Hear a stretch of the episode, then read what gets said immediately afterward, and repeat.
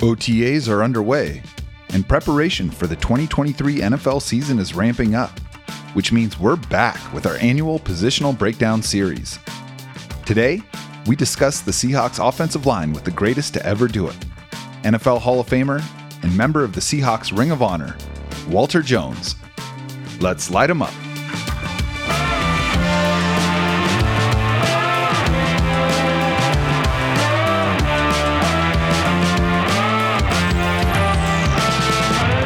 I'm Jacson Bevens, and this is Cigar Thoughts. Welcome back to the Cigar Lounge. I am Jacson Bevens, and along with my brilliant producer, Mike Barwin, this is the Cigar Thoughts Podcast. Mike, how are we doing today? We're feeling great, Jacson. We're jacked, we're amped, we're ready to get our positional breakdown series running and off the ground for a second straight year. Feeling great, man. How are you? Uh, I couldn't be happier, brother, because the NFL offseason is officially in full swing, which means we get to start diving into the details of the Seahawks roster, what to expect from them in the upcoming season. Like you said, this is our second year doing the positional breakdown series. Last year was a blast. Today, we get to do that with an actual living legend. But before we do, do want to remind everyone listening that Father's Day is coming up. And if you still haven't gotten dad the perfect gift, we've got you covered.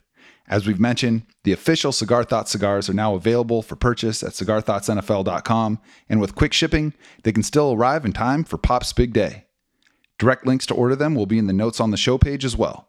So feel free to click that from whichever platform you're listening on. A bunch of y'all have ordered already.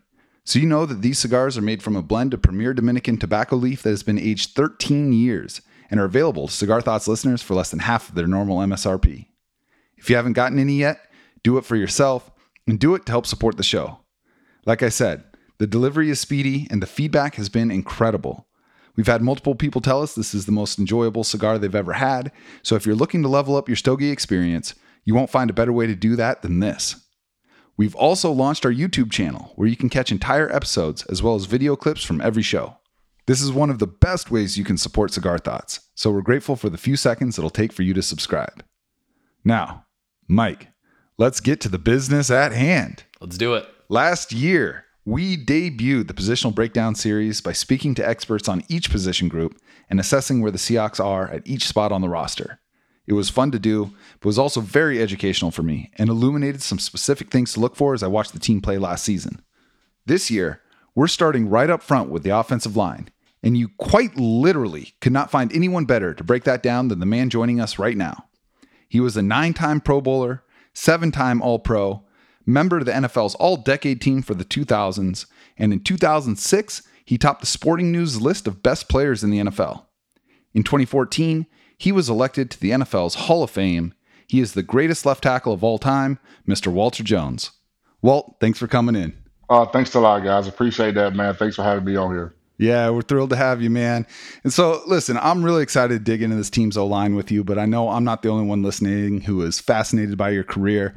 Some of the stats are just staggering, like only allowing 23 sacks and over 5,000 pass blocking plays, being flagged for just nine holding calls in 180 games. I'm sure those were all bad calls too. there have been a lot of great linemen throughout the sport's history, man. Is there one particular thing you can point to and say, that's why I was the best? I don't know. I think it's uh, for us as offensive linemen, we understand our role. I think we know, you know, what we have to do for a team. You know, we don't we don't get a lot of shine. We we know that we protect the quarterback, we open up holes for the running back, but still, again, the things that that makes you good are the things that you don't commit. So that's said, commit sacks and and holding calls. So for me personally, when I came into the game, I had a lot of guys to look up to that played the game the right way. Uh, like Jonathan Ogden, uh, Willie Roaf, uh, Orlando Pace, you know, Tony Mhm. Boselli. So for me personally, it was easy for me to come in because I can watch those guys every other week or somebody I was going against, and you see all you look at is their stat line. What did the guy that they go against? So that was the kind of stuff um, that you that you looked at, and that's what you tried to do. And so for me personally, that's what I wanted to do. And then you know, ask that thing about when did I know I was good? I think it was you know probably probably year three when you when things start to open up. I tell people all the time when I first started and and with Seattle. I was out there with blinders. 99% of the time, you got to block the end anyway, but you're not trying to figure out everything that's going on. But, you know, once you figure that out and understand plays, that's when the game get easy for you. And, and, and the, the cool thing about me is that I got a chance to play with literally one coach my entire career. So I thought, I thought that that re- really made it easy where I wasn't learning a different offense area of the year. So for me, I think that was a, a blessing for me that I was able to play in one system for a long time. Yeah, no, that that's an underrated thing. I mean, you see a ton of turnover at the top in the NFL, and for you to have that continuity had to help. But I mean, listen, man, even though your retirement wasn't that long ago, the game has changed since you last strapped the pads on. What would you say are some of the biggest shifts you've noticed? And is there any part of today's game that makes you wish you were playing now instead of back then? Maybe the paychecks. I, I, yeah, I was, I was gonna say. but you know what? I, I, learned. You know, I think uh, the I think that they do a great job of protecting the guys now. You know, you go to practice now. The practice is not as as physical tasking as it was when I played. You know, you had pads. They only have so many so many practices, padded practice throughout the season. So now you're trying to make these guys ready for the season. So I think like if I, you know, I think a lot of guys will look at that and say, man, if you didn't take all the pounding during the week and then you'd be able to play on on you know, on Sunday, that's what you want to do. You know, you think about a lot of the veteran guys that have played the game a long time as they still on teams. Most of the time, you don't see those guys practicing because those guys know what it what it takes to get ready and be ready for the game. So from that standpoint, I think uh, you wish you could still play now because now you they are taking uh, they're doing a great job of protecting guys and, and making sure these guys are ready to play on Sunday. Do you think that's something that the coaches were like pretty warm to when those those rules changes came in, or was there like some resistance? Like, no, man, this is this is how we came up playing and coaching. It's just hitting hard all the time. This is how you get tough, all that kind of thing. Or was it kind of like, yeah, we need these boys fresh on Sunday? I, think it's, it's, it's all depends on the coach, and I think a lot of times with the coaches, like you say, some of the coaches are coming back. You know, I came in the league where it was all about respect and what you do on the field, the battles you go through on the field. Uh, but now, you know, you have to be able to adjust to the, I guess you say, the younger generation of kids, and and you know, these now these kids are, uh, you know, they're they're learning stuff out when they're in high school. So by the time they get to the yeah. league, they understand how to take care of their body, what to eat and stuff. So these guys are, are mentally prepared and physically prepared to come into the game and be ready to play. So I, for me personally, I think the coaches have to understand these this younger generation. I think the, the coaches that that gets that are the ones that you see succeed in the league now that gets that part of the game where now you go to a practice and everybody's playing music and it's loud and chaotic. And when I came in the game, it was all about being quiet, keep your head down, stay grinding. Mm-hmm. And but mm-hmm. now you go to the practice and it's loud and you can't hardly talk to the person next. But then you don't realize it until you get to the game on Sunday when you go to pregame and everything is going on. So from that standpoint, how Pete have made these guys feel like every day is like uh, getting ready for a game, yeah. and you see all the chaotic stuff that's going on during the practice. But as a player, you still have to go out there and continually go out there and put a good product on a football field. Yeah, yeah, no, I mean that's that's the thing that stands out about just even attending Seahawks practices, man. It's like a, a rock concert going on, but it's like, I mean, NFL game day is a party, right? Like you got to be able to to do what you got to do with all that going on, and and quiet practice doesn't really imitate that very well. Hey, I got I got one last question for you before we dig into the current Seahawks. Most of the players that I've talked to have a specific play call that just made their eyes light up when they heard it in the huddle. Was there one of those for you? And if so, can you walk us through what that was and what your responsibilities were? Oh man, I think uh, for for me personally, you know, I think uh, I think for offensive lineman, you have me personally have two. Like if uh say like uh, I call them the plays that you know that they these are the money plays. We used to have a play call, and I think every tackle had it. I, we used to call it 93 blast. That was uh, uh left side run off uh the between the guard and the tackle, and that was our bread and butter. And you know you loved it no matter what defense they called. That they couldn't they couldn't defy. They knew it was coming. And for us as offensive linemen, you want to be able to be able to run that play no matter what type of defense. And you know, when you get winded and you get tired, I think the best thing is to sprint right, keep option to where all you're doing is protecting a gap. And those I call those are you know, and sometimes coaches are good at that when you on a, a couple of play drives, what seven or eight, ten play drive, and you're tired and the coach will call a sprint right option. I think those are the plays where he understands that it don't take a lot to get that job done. You just kind of get a breather. You know, you I have I have told uh, the quarterback, hey man, we need a breather here, so he'll give it one of those plays. So Yeah. for me, those are the two plays where you feel like, okay, these are the plays. Okay, this is hey, this is the money call. This is what when he called this play, you knowing that okay, I got to get my job done. I got to finish this guy. So for me, I would say 93 blast. Anything for me personally, I think it's all llamas or whatever. You always want the to run behind you. So Yeah. any play that's running to the left, that's where you know. But then you know, as I like I say earlier, as I learned the game, I understood that it's more to it than just me and get my job done. It's all everybody got to work as one. So for me personally, you know, you you have to respect what the backside do to cut those guys off too. So, but for me, I think those are the plays that make you say, okay, this is what this is why I'm here because they can call these plays on tough downs and you can get the job done. Well, I, I think Seahawks fans definitely respect that because, you know, you guys had that really special 2005 season. And of course, Shaun Alexander got all the accolades, but I, I think everyone understood how important you and Steve Hutchinson were to that. And third and two, fourth and one, they knew what was coming, man. it didn't matter, though, did it?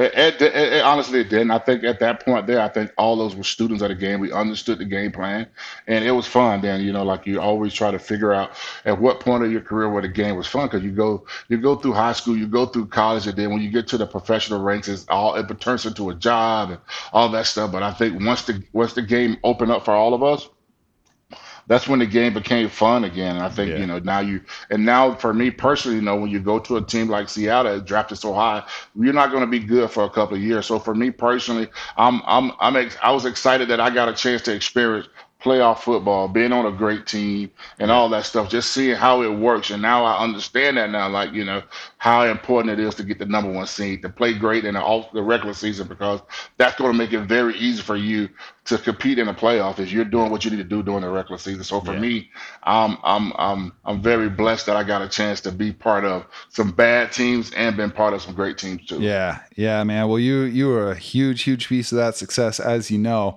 Okay, I, I do want to dig into the Seahawks team, specifically the OL. We saw some stretches of really good play from them last year, and then some games where they really struggled. We'll get into the specific individuals shortly, but taken as a whole, what were your impressions of Seattle's O line last season? For, for, for, for what what happened last year and all the changes, I thought you know, and the draft picks, uh, for me, like you say, you know, I think that's just part of being a young a young team where you know you come out, you're blazing, you're playing good, then you have these lows where you know you got to understand these guys are young, so what they're only playing what ten to twelve games, and the season really don't get started in the NFL to probably week ten anyway. So now you have to look at it like that, but those guys stayed together the whole season. So for for me personally, I feel like offensive line, the best offensive line play are the guys that stick together, guys that can be together, be available on Sunday. So now you're learning your guy every snap. You're going through those battles. I think that's the only position where I think that the only way you can learn it is being out there in the fire. I don't think you can, you know, you can take a quarterback and he can sit and watch the game, but for an offensive lineman, I think an offensive lineman have to be out there to go through all the battles and go through all the mistakes. So now you know that stuff. So for me personally, I thought that in the way that they started and the way that they ended, I thought you had to feel good about where this offensive line can be and what they're going to be able to do in the near future. You've mentioned the interconnectedness between offensive line a couple of times already. Talk to me about that chain reaction that goes from the tackle's performance all the way on down the line and, and how each guy doing his job affects the other one. Oh, it definitely is. It's almost like a chain link. You know, you can go out here and I can dominate my guy, but then my guy beside me, he's not getting the job done, or the backside tackle's not getting the job done.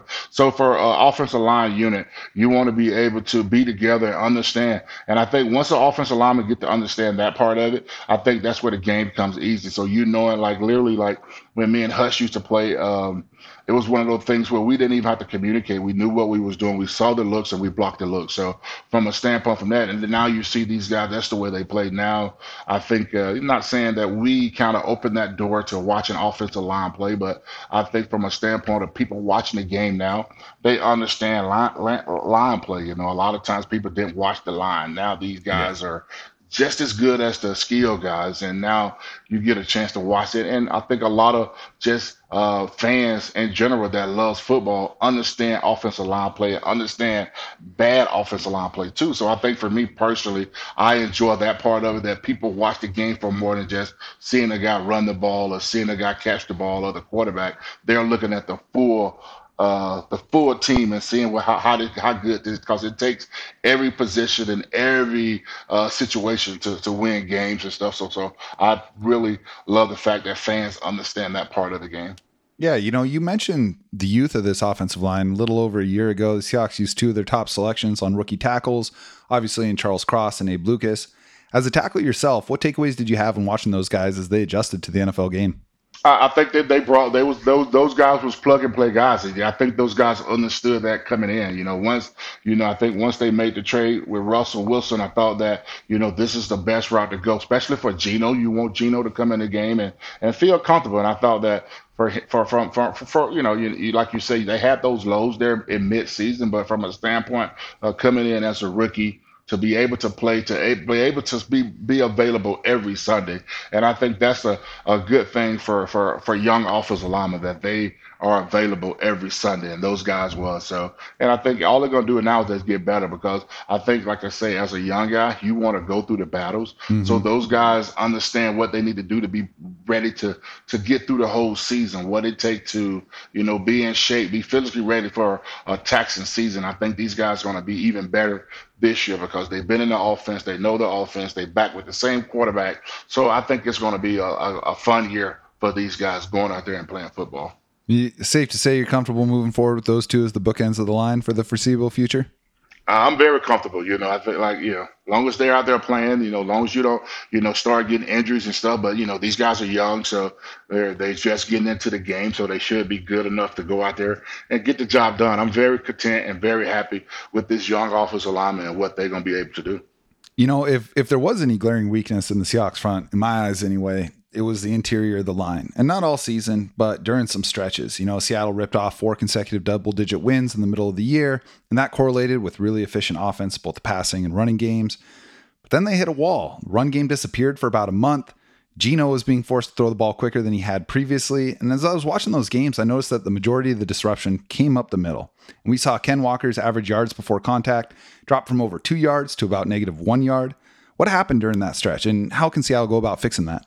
I think it's just part of the game. I think a lot of times, you know, you get you get in the first part of the season, it's basically about you trying to figure out what team and and defenses are doing exactly the same thing. So you will have those lows in the mid season where teams you thinking teams have figured you out, and then now once you get that break, then you go back and look at some of your plays that was officially good, and you have to look at that part and just trying to see. Like last year, you got to realize that they're still trying to figure out what this O line is about, what they can do good, what are they good at. So you kind of saw that low, and now they're trying to new stuff. They trying this and that stuff don't work. But then you get back to the basic things that made them successful in the early in the season. Then now you start them seeing like, okay, I like the way this offensive line play. I think it's more of those guys getting out there and not thinking and just playing football. And once you saw that, that's when things start to open up. So I think it's more of just not thinking so much when you're playing the game, just react to whatever is going on, and then that's when you see all the big plays and things start to happen when you stick to the game plan and not trying to do anything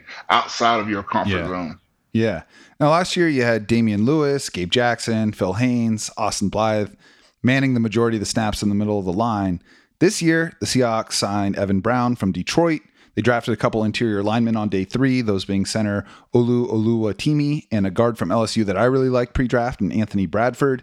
When you look at those guys and compare them to the dudes up there last year, do you see any real noticeable changes in makeup and play style?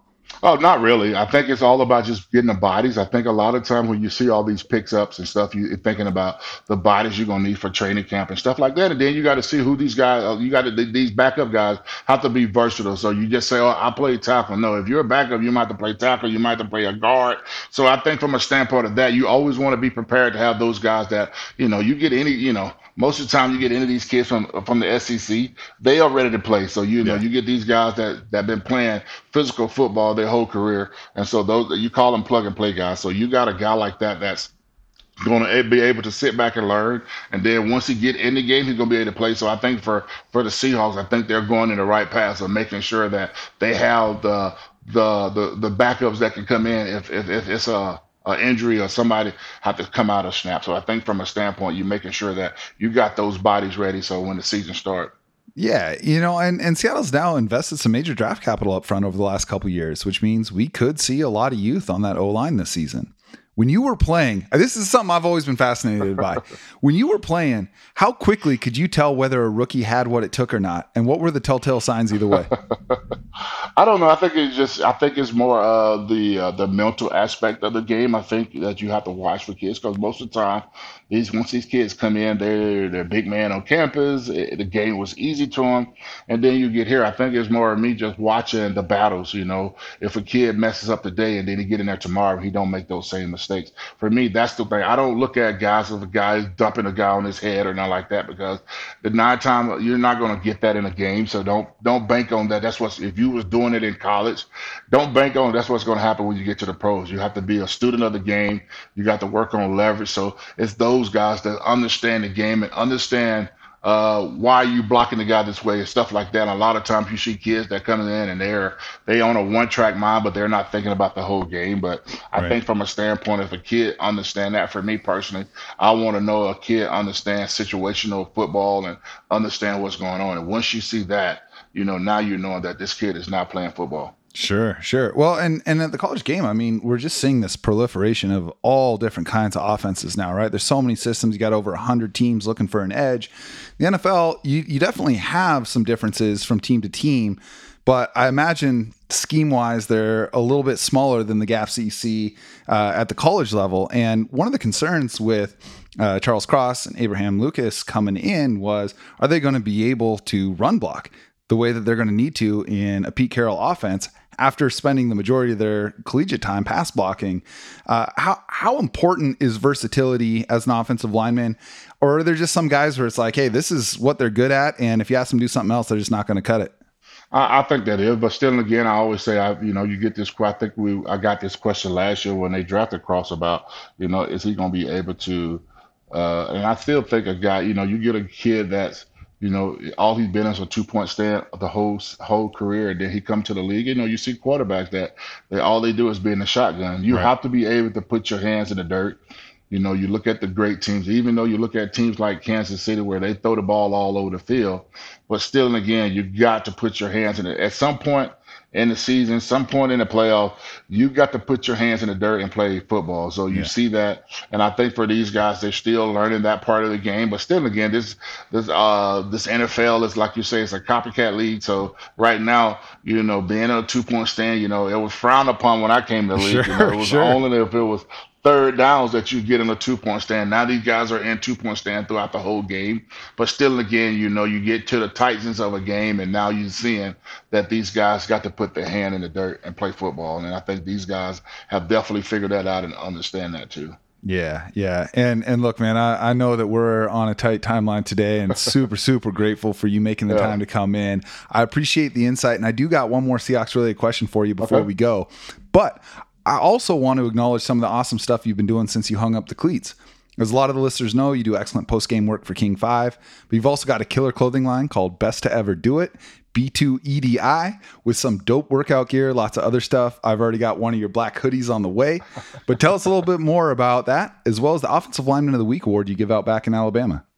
You know what, man? It's just something that I always wanted to do. You know, have my own clothing brand, and something about my clothing brand is all about uh, portraying being the best version of yourself when you go out and about. You know, a lot of times, a lot of times people don't understand that. You know, sometimes people feel like every time you go out, you have to be somebody. No, just be your best version of you. You know, and I think that's what I try to portray in my clothing brand. Has been great for me. People love it. So, you know, just constantly trying to come up with cool stuff and things like that. So for me personally, I think that's pretty cool. And then what I do now is uh, this is going into my year three uh, back in my hometown where I recognize offensive linemen. I always felt like, you know, you have to always recognize those guys. So sometimes those guys need a, bu- a, a, a, a push. So for me, I just wanted to recognize and it's a lot more of what the coaches do. You know, me personally, I don't have time to look at the guys. So I have to, you know, in the beginning of the season, I have to go to these coaches and say, these are the guys, you know, most of of the time, especially in high school, you already know who your guys Right. are. Yeah, so, yeah. so you know you're playing that in that game. So basically, you want to help a kid. You know, since I've been doing this, I had two kids that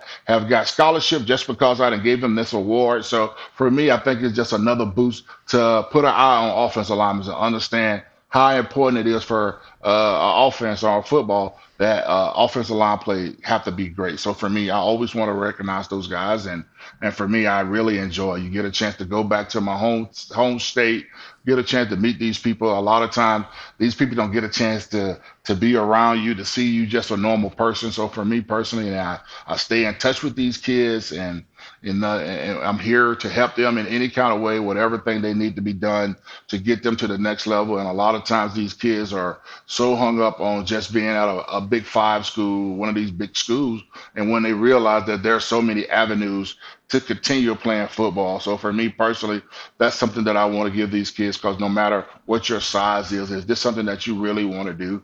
You can find uh, uh, uh, a division of football that you can still continue to play football. So I try to relay this because a lot of times they're sometimes I say these kids are just set in one. Hey, I want to go to a D1 school and that's it. If I don't go to Right. FSU, I'm not going to do nothing. Don't realize that there are so many other ways to to continue to play in football. So because it doesn't matter if like I'll tell people nowadays now with with the internet, if you're good, they will find you. So just go out there and compete and, and play good football and put some good stuff on film, and they will find you. So that's what I try to relate to these kids. And another thing that I got going on now is that I do a. Uh, it's kind of like the uh, Heisman Trophy for the JUCO players, but they Cool. call it the Walter Jones uh, Walter Jones Trophy. So last year was the first year of it. So I look forward to being part of that. I get a chance to meet some great, amazing kids that they got a chance to to leave JUCO and go to a D1 school or continue their football career. So for me, you know, JUCO is where it started for me. So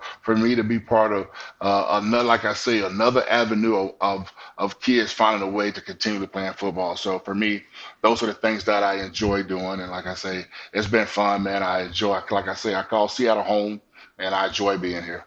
Yeah, man. I mean, I don't think there's anything cooler than when you get some of the guys who are most successful ever at playing a sport and then they're reinvesting their time into the youth and growing the game and and showing the way man. I i think it's awesome. I just i see your face light up talking about it you know? I can i can tell it's something you really care about Oh, definitely, man. I appreciate it, man. And you know, it's just been fun, man. I think for us as players and as like they say, uh, important people, you always have to give back, and you always want to do that. You want to get a chance to reach someone, you know, what I'm saying to show that hey, I was in those chairs too. I've been at mul multiple places where I didn't tell kids I've been in those same chairs. So never, never give up. If it's something that you want to do, uh, stick with it. You uh strapping those kids up to escalades you still getting out there pushing the they, truck they, they not ready for that, man. You know, it, it's so weird that, that you say that because when I first started that and they got a whiff of that, and now when I go to a lot of these NFL places, they indoor facilities, they got some kind of makeshift thing like that. I said, man, I should have,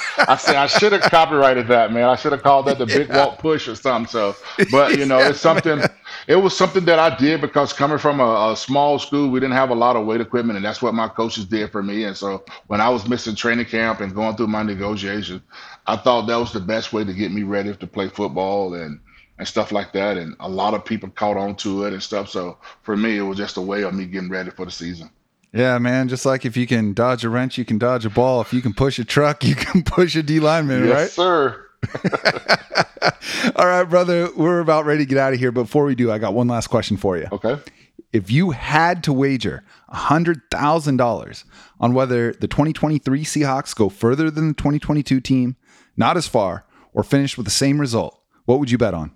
I would say that uh, they're gonna have a better record than they did last year. They had what nine wins last year, so I'm seeing That's right. I'm seeing probably ten to eleven wins this year. You know, I don't. I, I'm kind of I'm thinking we're gonna be the team that come out of the West, but you know, I'm, I'm kind of continually keep looking at the Rams and seeing what that quarterback gonna do. But I'm thinking Geno gonna come out and play some great football. You know, I think it's gonna be all about what you do in the beginning. You know, we got a we got an early bye week, so we got to plan that out perfect. I don't like those those early bye weeks like Yeah. that, but you know, then you got you got to run off 12 games after that. You know, you're gonna have those little Thursday night games where you get those little mini. They call them like little mini byes, but still in the game. But I feel like this team is built right now to make a run. You know, if it don't happen this year, I'm thinking this team is totally built for the next two years to kind of make some noise uh, in, in the league. So, but I would take the hundred thousand that they're going to win more games this year just because of the pickups, the way the offense is looking, and that Geno going to be to go out there and win some games. Yeah, man. I, I think it's safe to say future's bright 2023, 2024, man. They there was all this talk about this is going to be a tear down, rebuild. I don't think that's Pete's flavor. I don't think that's John's flavor. And I didn't get a sense from anybody on this team that they were thinking, oh man, we're to suck for a little bit. Like it was we getting right back to it.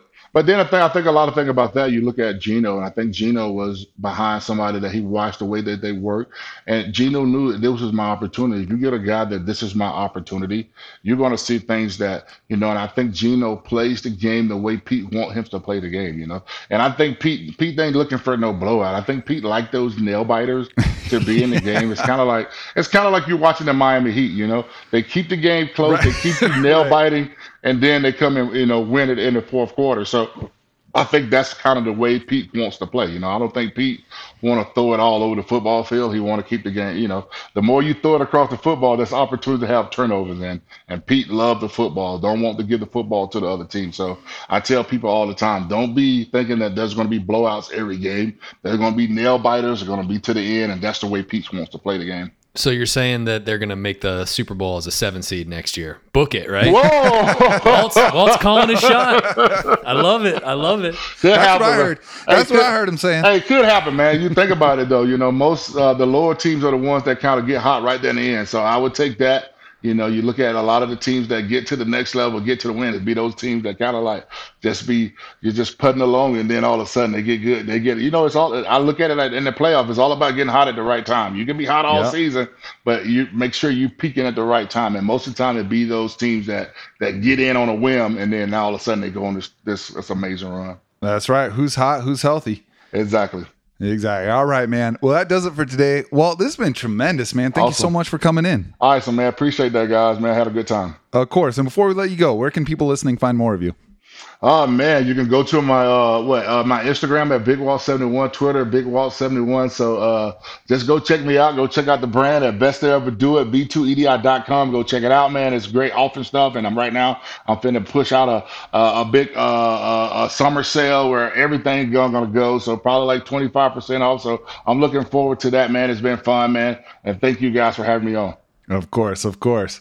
There you have it, folks. Walt had to get going over to Seahawks practice, and we are deeply grateful that he made the time to join us. He only had about 30 minutes available today, and frankly, it rules that he chose to spend that time with us. But I do want to dig in a little more on some of these guys individually with you, Mike, specifically Evan Brown, who came over from the Lions this offseason. What were your feelings about that acquisition? I mean, he's a former undrafted free agent, uh, but everybody that, that spoke about the signing after it went down was high on him. You know, he was a guy that a lot of teams, fan bases were talking about wanting to kick the tires on. He seems like a decent athlete. There's scheme crossover between Detroit and Seattle. He filled in for Frank Ragnow when he went down last year, and he played solid. I think the word is that center is his most natural position. So yeah, because he he played guard. He he played guard about a little over half the time in Detroit Yep, too. he's a versatile guy, which obviously the Seahawks love in their O lineman. But uh, when we were going into the draft and we were talking about John Michael Schmitz or you know the Ohio State guy Wypler, so on and so forth, Tippmann. Uh, the, the Seahawks had had a center, and you know they went Olu Oluwatimi in the fifth round, who we can touch on in a few. But uh, maybe Evan Brown's presence was the the indication that we shouldn't get our hopes up in Yeah. round two. Yeah, well, I mean, there's going to be there's going to be if if he is the center, there's going to be some pressure, whether it's him or Oluwatimi, because I mean, and you hear this about a lot of guys after the draft, right? Is oh, other other teams had this guy, you know, rated way higher, or we had him, you know, one two rounds higher than where we took him. But there's a lot of smoke about that around Oluwatimi. It was just a big old center. They took him in the fifth round, and uh, he had some some real beef. And and that's kind of the thing, you know. Seattle's kind of had smaller centers recently, and and some of that just may have had to do with the stature of their quarterback. And you know, you've got a taller quarterback now. I feel like with these guys, you've got a little bit more of a prototypical size right in the middle of the line. Yeah, absolutely. I mean, how many times do we watch Ethan Pocic get bench pressed back into Russ, right? like, Right. like we've watched Joey Hunt, who I think is back on the team. Welcome back, Joey Hunt. He is. He is. Uh, getting absolutely like manhandled by Gerald McCoy. I Yeah. feel like that's Right. an image Right. that has stuck with me for half a decade at this point. Yeah, you know, it's uh, like we've talked about. The Seahawks have been drafting athletes from like blue bloods, big schools. We got Oluwatimi's from Mm-hmm. Michigan, and then the other guy, the other rookie that they drafted, Anthony Bradford, out of LSU. And, and you and I had talked about Monster. Bradford with with Rob Staton uh, when we did our mock draft ahead of time, and I just we we talk about you know the way that we lock in for the first two days of the draft. When you hit day three, if it's a name that I know, then great. they Right, pull the yeah, trigger on a guy that I yes. discussed previously. That's a win, right? Yeah, yeah, totally makes makes us feel a little bit smarter. But you know the the thing with Bradford, I like is he's a top two percent athlete at his position. You know, there's questions about pass blocking. You get that with a lot of guards that aren't going in the top 50 picks. Is can they pass block? Because at the college level, uh, it, it's most noticeable to really see a guard's talent when they're pushing forward. And a lot of these guys are just straight up bigger than the dudes they're blocking. And that's really evident in the run game. And that's where Bradford excelled. But he's 340 pounds with like a 30 plus inch vertical. I mean, this dude is big. He can move. I like what you said about them drafting from blue blood uh, colleges and and not getting cute. You know, uh, during the Tom Cable days, it was all of this. Well, we're going to teach this tight end how to play line. We're going to teach this guard how to play tackle and vice versa. We're going to take this defensive end or this basketball player. We're going to put his hand in the dirt. We're going to take Jimmy Graham and put his hand in the dirt. And it didn't work. It just never worked. And now it's like, no, we're going to draft really good tackles and really good guards and a really good center. And we're going to ask them to play those positions after they've been playing against true top power five NFL caliber players in some instances. It's just, it's a more encouraging process for me. It absolutely is. And I think that Bradford is exactly the type of guy that you want to take that chance on, especially in the fourth round, right? Because, like you said, he's an incredible athlete. Uh, one of his, you know, relative athletic score uh, comps based on his athleticism is his fellow Wolverine and former Seahawk, uh, Steve Hutchinson I know. the the big reason that he probably fell so far is because I think he only started 17 games in college. Like he just doesn't he doesn't have the the reps, the snaps. But if you look on uh, I think it was SIS put out uh, a chart on guard prospects and Anthony Bradford had the lowest overall blown block percentage in the guard class this year. He had the lowest in run plays at 0.3%, and then pass plays, he had 1.3%. So we're going to see how he fares against Phil Haynes, who was also uh, slightly less uh, athletic, but another comp physically. Yeah. Yeah, that that was kind of Haynes's hallmark is that he's just wildly athletic for his size and you know that that helps. It's it's far from everything, you know, footwork and assignment recognition, assignment correctness. These are the things that really set people aside. And we we heard Walt talk about it earlier in the show, you know, it was like he's talking about the things that made him great it wasn't that he was bigger or stronger. It was that he understood the assignment. He knew where his feet needed to be. He was able to diagnose plays early on and, and know exactly what he needed to do on that play and then execute it. And, you know, it, it's easy to just look at offensive line and say, yeah, just block the guy that's in front of you. Did you do that or did you not do that? But there really is so much more to that. You know, are you chipping on a guy? Are you getting help on a certain play? Uh, am I getting to the second level and picking up a linebacker? Am I diagnosing a blitz? And if that blitz happens, are we switching assignments? All of that stuff, you have to be able to make split second decisions, then execute. And and that's what separates the guys who stick around and who don't. And it doesn't hurt to be uh, massive enough to cave in half of a defensive line single handedly. So Yeah, yeah. they've got that going for them.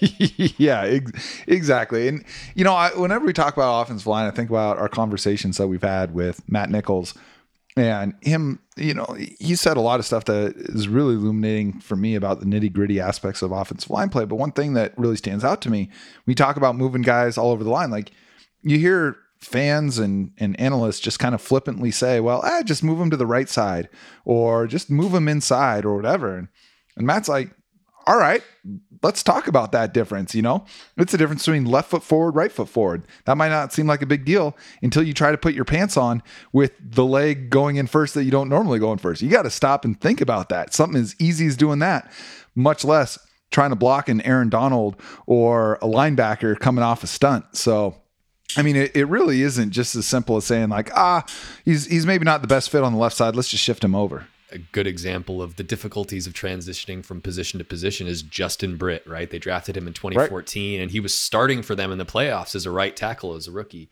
And then they moved him to left guard, I believe. Yeah. And then finally in year 3, in 2016, I think he was at center and then he found his home there. You know, he played out the yeah. rest of his career at center. So it's bopping around from position to position is tough. And that's something that another guy on Seattle's line that we haven't really touched much on, Damien Lewis, uh, has yeah. done. I think he started out playing right guard and he switched to left guard. He got a few snaps at center against Arizona right. uh, at one point also, but he's coming up on a new contract soon and he's been nothing but solid. He was exactly that same sort of process, right? Pete knew Coach O at LSU and he had nothing but great things to say about Lewis, who was a solid athlete, reliable guy, and he's been nothing but that since they drafted him a few years ago. Yeah, Lewis is someone that I've been really, really high on and and not because I'm some great O line scout, but because people who Don't are really short. liked him. but Be- people who really understand the intricacies of line play really liked what Damien Lewis had to offer, and, and his debut was phenomenal. I think it was against the Rams, and he just got thrown in there against at the time was the best defensive line in football. And Seattle loves doing that to their rookies. Huh? I know, man. And he locked Aaron Donald up that game too. I, re- I remember that he he had 23 snaps, and I'm trying to remember who it was who graded this out. It might have been PFF, but he had 23 snaps where his assignment was Aaron Donald, and on 22 of them he didn't get beat.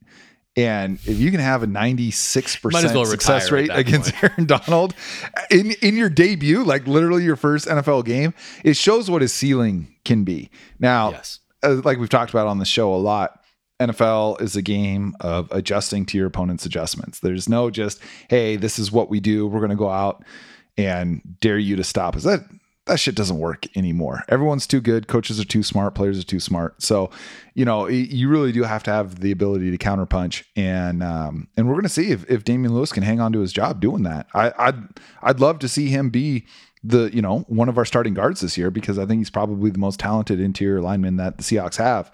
But there's some real competition now. It feels like heading into the 2023 season, the Seahawks, while they do have a lack of uh, cumulative snaps across the line compared to a lot of units around the league, it feels more settled than it has in a long time because of the stability brought on by Cross and Lucas having such quality seasons because Lewis is now that that savvy vet. Uh, Phil Haynes competing with Bradford. I mean, Haynes has flashed when he's been in. The center is kind of up for debate, but again, Brown uh, was a relatively lauded guy coming in. I'm I, I feel less concerned about the unit heading into the year than I have in a long time. Yeah. Yeah, I think that's fair to say. You know, if Seattle can be a top 12 offensive line, I think this offense can be top five because I think that they've got a top 10 to 12 quarterback.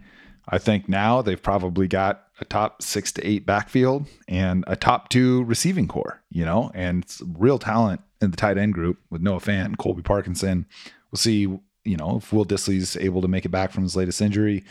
But there's no reason this team can't score at a high rate. I don't I don't know from a pure points per game standpoint, you know, whether they're going to be top five or not. But I think efficiency, you know, the the one stat that I judge offenses on is points per drive because everybody plays at different paces. Some teams average 13 offensive drives per game, and a lot of that has to do with how quickly their defense is getting off the field, game flow, all that kind of stuff. Other teams average closer to 10. And you know, a, a, team that gets 13 chances is just going to score more on average than a team that does 10. But how many points per opportunity are you putting up? How often are you turning your possessions into points? And I, I'd bet on Seattle being top six in that regard this season. Yeah, I don't know. I think you're pretty low. I think if they're top three, it's then then we're cooking. Then we're cooking. Come on. Yeah, I mean, and that's crazy too, right? Because the difference between top three and top six doesn't feel like a lot, but it is a lot. Because now you're talking about scoring on par with the Chiefs, the Bills, the Eagles, the Bengals.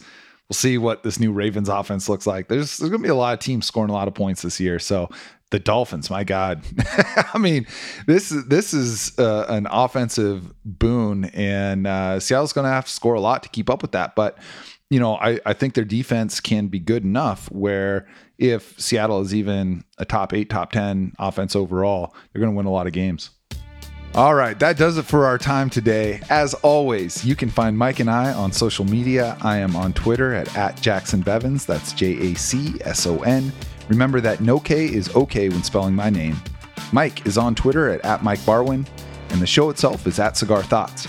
You can also find us on Instagram at Cigar Thoughts NFL, on TikTok at, at Cigar Thoughts, on YouTube at, at Cigar Thoughts, and on Facebook at Cigar Thoughts, a football show.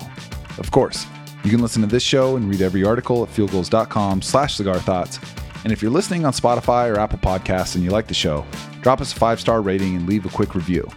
Finally, be sure to check out cigarthoughtsnfl.com to get your exclusive Cigar Thoughts cigars, or hit me up on Twitter and I'll shoot you the deets. When you buy those cigars, reach out on Twitter or Instagram with a pic. Tell us what you think. Thank you to all of y'all listening for your continued support of the show. I say it every week, but we know that you've only got so much time for podcasts in your life, and it's an honor to be a part of that for y'all. Please know that by sharing this show on social media and with your friends, you give us the juice to keep making this happen. We'll be back soon, but in the meantime, onwards and upwards, my friends.